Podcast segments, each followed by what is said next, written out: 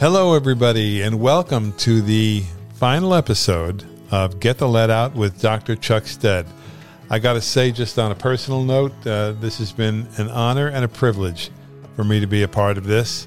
Uh, Chuck is my cousin. His mom and my mom are uh, sisters. Uh, they are both no longer with us, uh, but I love this guy. I have since I was a kid, and I uh, I feel singly honored that he would have allowed me into this part of his life and his world, the most worthwhile and meaningful part, something I've always been very proud of when I think about uh, my cousin.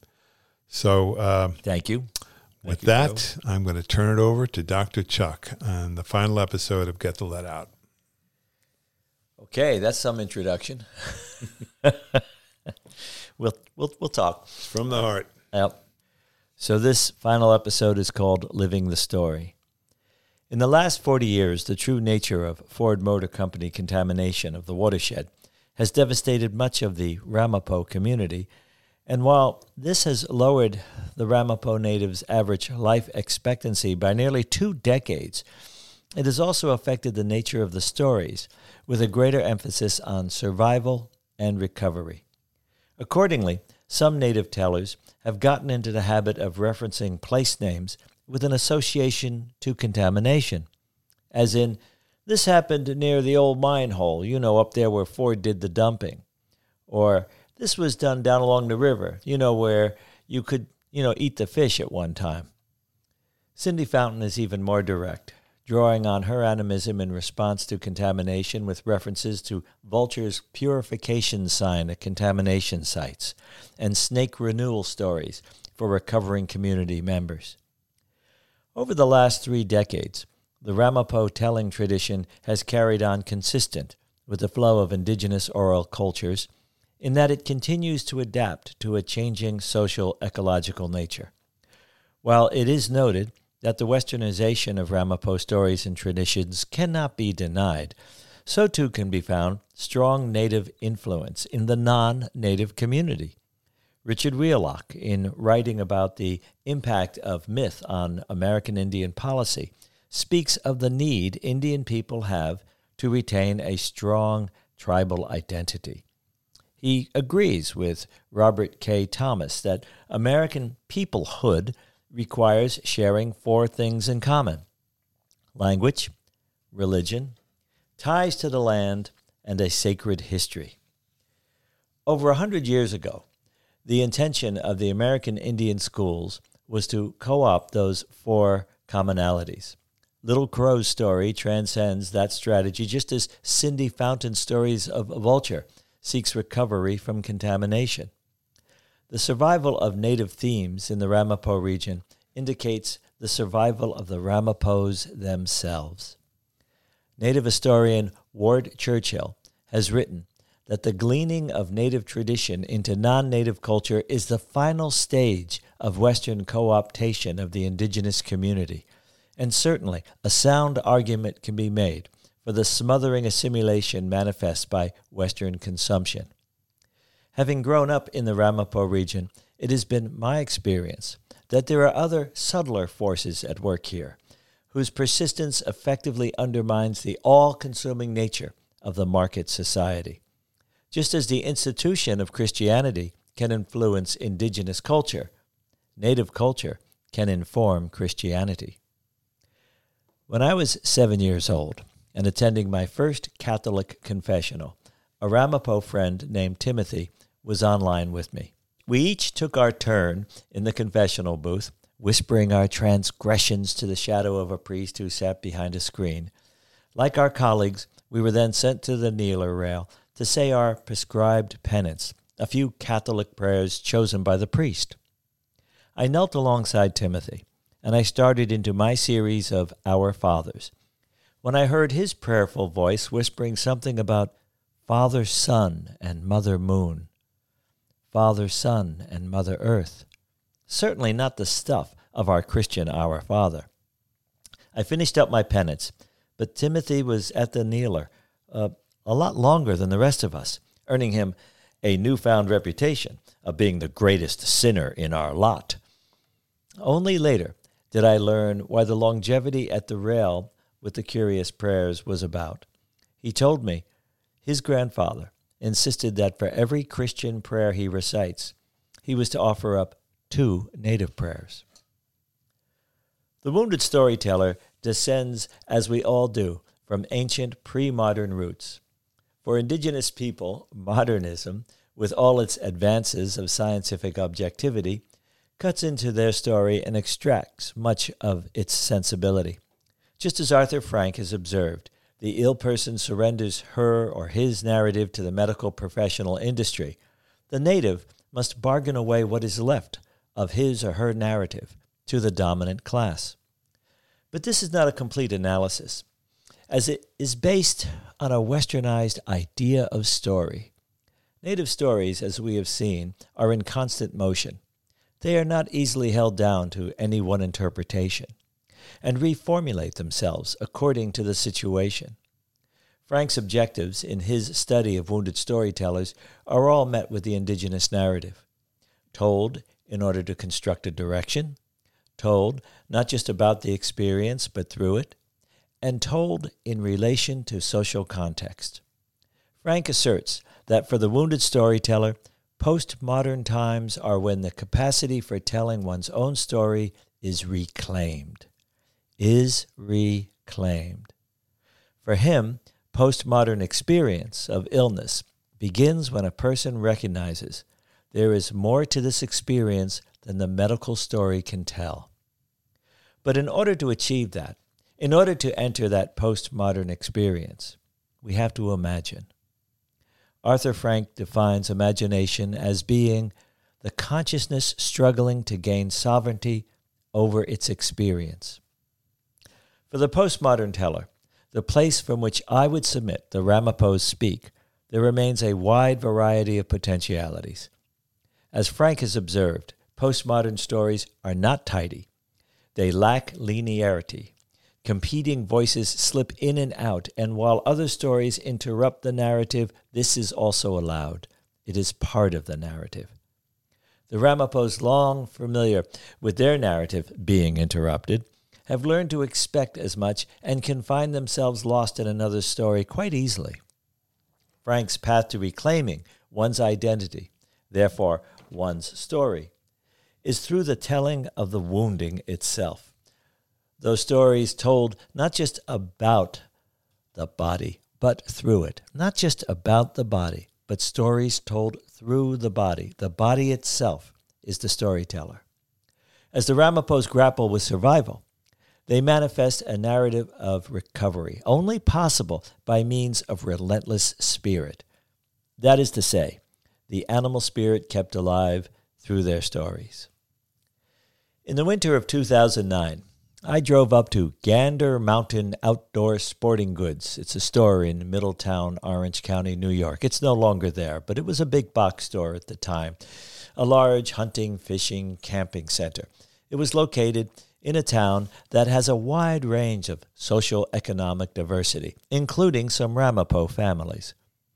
I was in the market for a pair of bootliners, but I actually went there to follow up on a rumor. Gander Mountain is pretty much like the average big box store laid out with various departments, and across the open space of its main floor you can pretty much see everything. There is a dramatic taxidermy display atop many of the clothing racks black bear, musk ox, elk, turkey, salmon, and there is atop a boot rack white deer. A white deer. This was an average sized doe with a white patch extending down across her chest and back and around most of her rump. I stood a few feet off to one side and studied her, and thought about my father. Two young men walked by me. They glanced up at her, and they muttered something about it being a freak of nature. I was about to leave when my eye caught a small brown lump tucked in near to her front left hoof. I moved closer and saw that it was a miniature leather tobacco pouch, an offering to Spirit.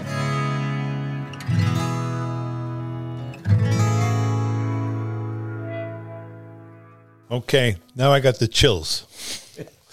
wow.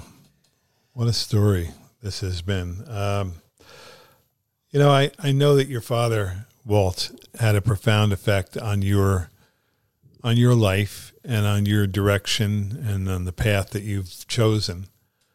And and I think I'm sure that he was proud of you while he was here and would be even more proud of you now from whatever vantage point he may he may have.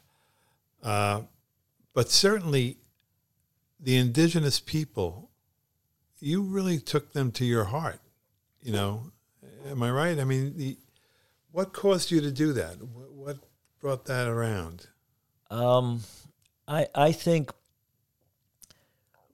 of all the the Stead men, Walt was different, and uh, Mal used to say he was the philosopher. Mal used to say instead of commenting, he'll just light and smoke his pipe. So you got to watch for how many puffs come out of the pipe. Two is a yes, one is a no, that sort of thing. And That's and, true. And I, I, Walt told me a story about his friend, um, Yellow Dog, who told him that he was actually lin- lineage, that Walt was lineage of deer, that he had come from deer people. And um, that was when we were hunting once. And I was a little boy, and he told me that story. And I was, uh, I mean, that's a great thing to tell a little boy. That's really cool. Right. And I found um, we didn't get anything that day, but walking out of the woods, I found a deer antler because you know they shed them, and I brought it home and I cut us both. See, I, I wear this little necklace with a piece of antler tying on it. I cut us both one of these, and I uh, and I've worn this, uh, you know, one As variation or you, another of yeah. this forever. Yeah. And I and I gave one to him, and he thanked me, and then he cut the string off of it and tied it, uh, recreated it to a pocket watch fob. You know, pocket watches have a little fob that hang Yeah. out of their pocket. It's the old style of keeping a pocket watch in your trousers. Yep. So he had a little antler tine sticking out of his trousers that he could pluck out to look at the pocket watch. Wanted to see it more often. And um, and also, if he had worn it as a necklace, Mal and his brothers would have ridden his ass for having gone Indian, having gone native. Yeah. And uh, and that illustrates that he kept in his quiet side a lot of this stuff very personal, very personal to himself. Yeah. And I saw him do things when animals were killed that were very different than what other white men did. And I attributed that to, you know, his association with folks like, you know, Freddie Ferris and Yellow Dog and, and a mentor of his when he was a little boy, Billy Mann, and, and these people. And um, so I think that early on was uh, influential in, in, in my thinking. But let's give credit where it's due. I think Mal's uh, bombastic arrogance about the Ramapo's identity also influenced me because it caused me to wonder, as we've done in these last couple of episodes, why is that so important to these old white men? Why is it so important to demean the presence of indigenous people? You know, wh- what is that about? And uh, it's there's not a simple answer, and it's not a quick answer, and it's not a not even a pleasant answer because it's about the people you love. Yeah. But um, but fortunately, and and maybe this is the combination of Walt and Tessie in the end, because Tessie was always a contrarian and, and intellectual in her own right. Fortunately, I've always been um, I I've been good at looking the, looking at the things that are not always pleasant Yeah. and and asking why and then digging a little deeper and a little deeper and and I know there are steads out there who will say, well, Chuck, yeah, but um, uh, Uncle Mal, you know, you, you're not really portraying him in the way that that's nonsense. I'm portraying him in the way that I knew him, and I never stopped Right. loving him as an elder. yeah. But he and I had an interesting relationship because um, he knew how I felt. Yeah. And he knew how, as I grew into my young manhood, what where I was going and the questions I was asking. And in his own way, he also nurtured them. He would challenge them, but not dismiss them. Yeah. Challenge is good. Yep. Challenge forces you to come up with an answer. Yep. You know, and and you don't And, tell. and, and keep in mind, Joe, Mal could still be a son of a bitch. I'm not saying that he wasn't really difficult. yeah. I'm not saying that. Right. But but we find that which we can work with even in our son of a bitches. Right. you know what? If we were figured out a way to do more of that today, maybe we wouldn't be so divided as a country. You don't tell stories about somebody you don't love You know, Yeah. They're- they're- if you don't care about somebody, their story is not really important to you, and you don't you don't recall it. Um, and I think you've kind of recalled Mal brilliantly, uh, and and I think you've you've pointed out his frustration, the things that brought him maybe to some of the short-sighted, you know, assertions that he may have had. You know, there are reasons why people get angry, and uh, unfortunately, sometimes you know that results in them taking the wrong approach, going the wrong way, trying to find a place where blame should should live where it really shouldn't legitimately live, and and that's you know a, a large part of the problem and, and, and in all the conflict that we deal with today. But I um I especially appreciate and respect your dad, and and I knew him, you know, not as well as you did, but I knew him, and and I I love the man. I I really there was something about him just as decent and as honest as the day was long. Um, and you know, he had his his uh, you know racist learnings. You know, you're you're taught these things, okay, but somehow he taught you to be open minded, to look at both sides of everything, to try to understand. And your mother, I think, imbued in you the zeal to learn, to read, to find out the truth.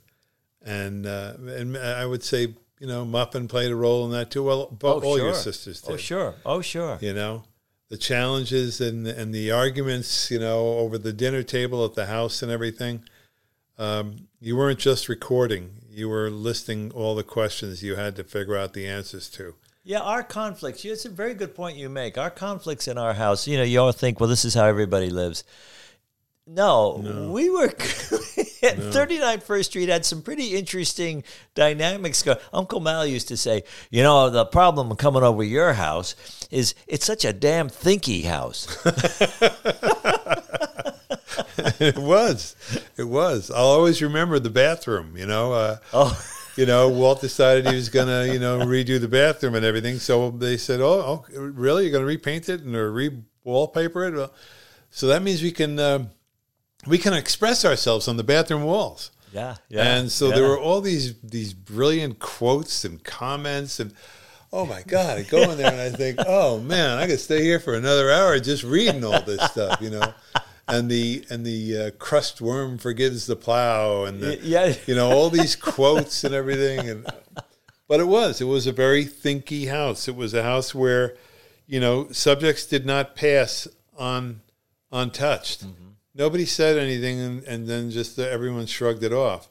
Your father would listen quietly but he certainly would react if if in no other way but in the expressions on his face. The grin you know the moment where the pipe was and this was rare removed from his mouth. Mm-hmm. And he would lean forward you know?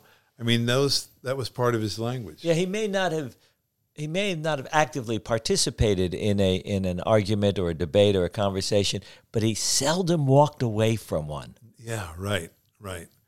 He was in the middle of it. He was in the midst of it. And i think he appreciated it. I think he liked it. Yeah, yeah, I do too. I You do know? too. Yeah. I think he he admired his daughters and his son for the fact that they questioned authority that they didn't just you know they didn't just go along you know to get along. They they decided no no no we're gonna we're gonna find out what's going on here you know and and we're gonna have an opinion a unique opinion.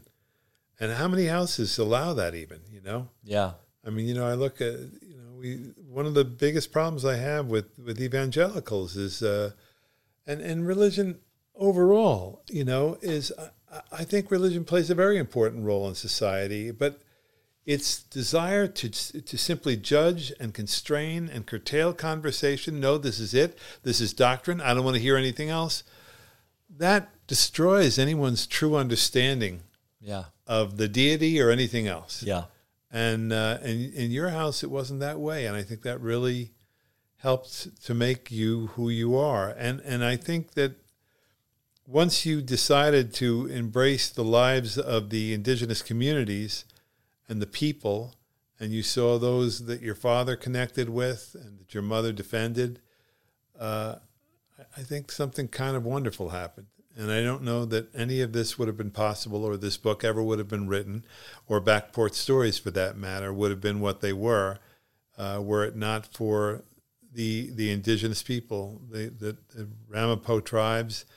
And so I want to thank them. Yeah, yeah. As yeah. we bring this to a close, I want to thank them for for instigating and challenging and reaching out to somebody like you who who responded, you know, and and of course I want to thank you for responding, you know, uh, and I could see their their appreciation for you. I could see Cindy's and and uh, uh, Vince Mann, I believe it is. Yeah, Vince Mann, Chief right. Mann, Yep. right, and uh, and also Chief.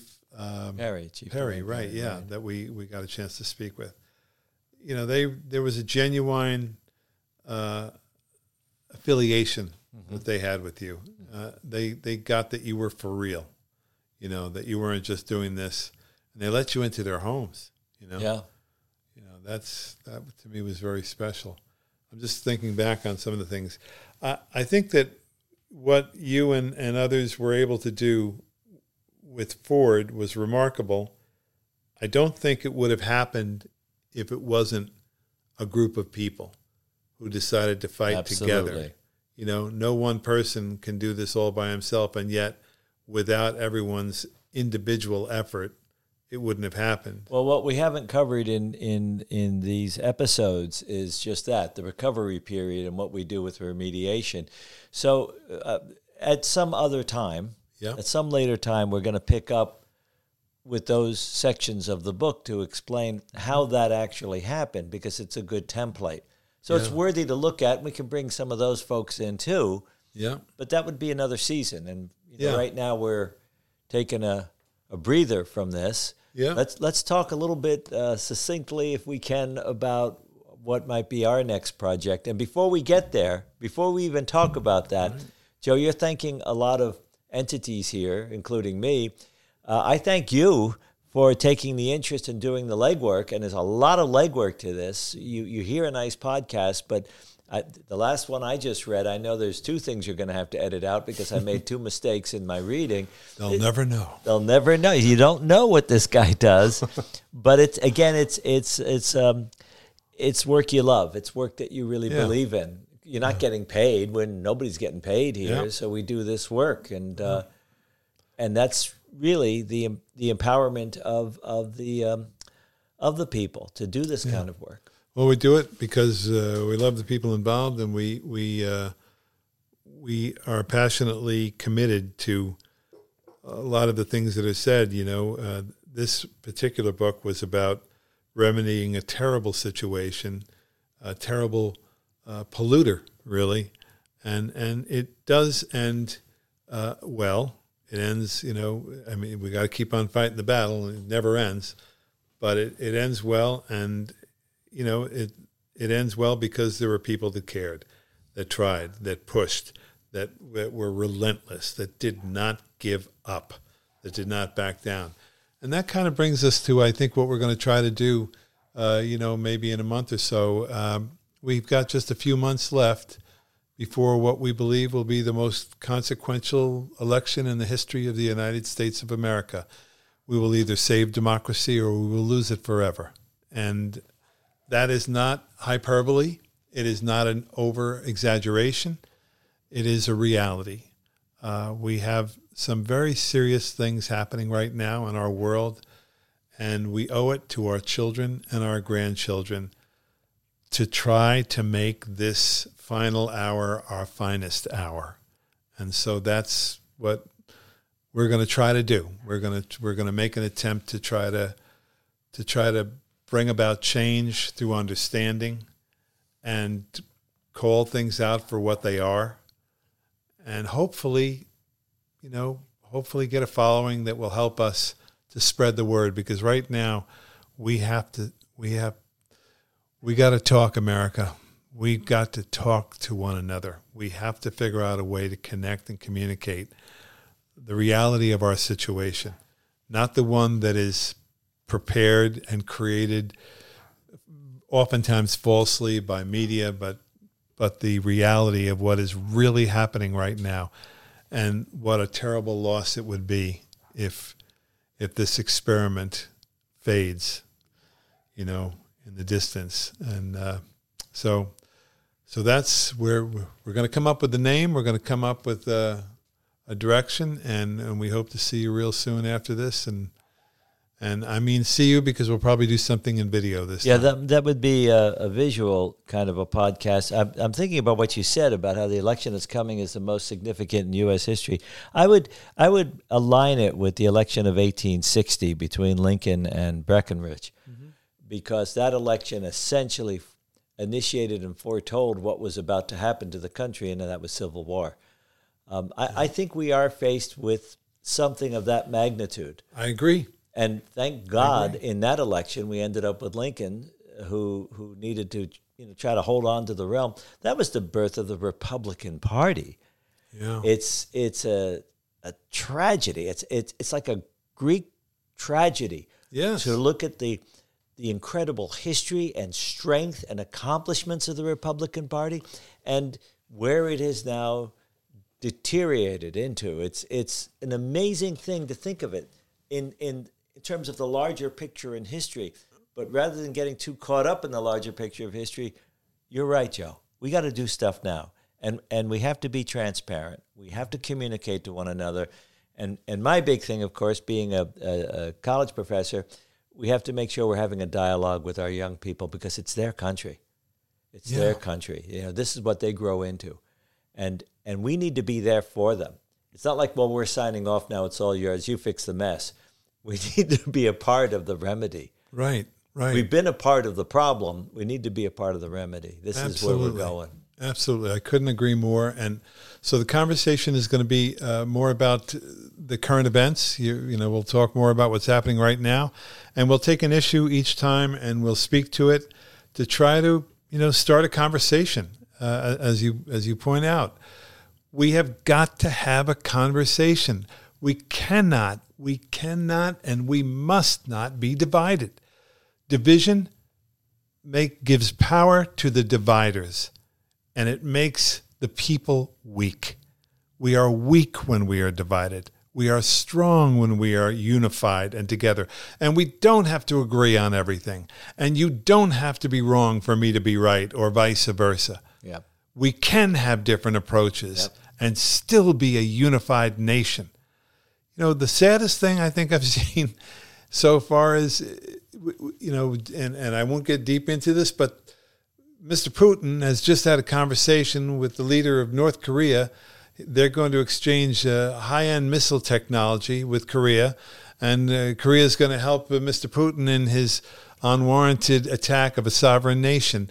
And it's it's horrifying. And what what did our Congress do on that day? They decided to attack our president, and and uh, you know they're they're threatening to to impeach him at this point for no reason. He hasn't committed a crime. There's no evidence of a crime. Now, of course, what does this do? It says to Vladimir Putin and to the head of North Korea and to China and to everybody else, we're weak. We're we're we're shredded. We're we're pulling apart at the seams, and they could be only too happy to see that. So, at a time when we need unity more than ever before, we have a party that has itself decided this is the time to tear America apart. This is the time for civil war. This is the time to end democracy. That's what's happening, folks. Let's let's call it what it is. So, very important I don't, things I to don't recognize this party anymore. I, I haven't been No. able to recognize it for a while now, but it's it's its legacy and its true lineage, its tradition, it's all been flushed down the toilet. And it's it's what it's what it is morphed into at this state is just it's just destruction and it's anarchy. You know, it's what they used to say about the liberals and the Democrats back in 1968. They used to say, "Well, they're the anarchists."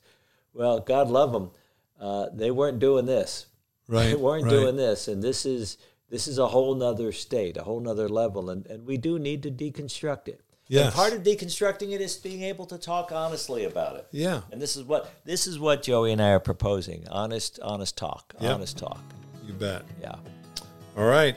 So we'll see you again very soon. Chuck, thanks a million. This You're has welcome. been fun. Appreciate it. bye bye. Bye bye.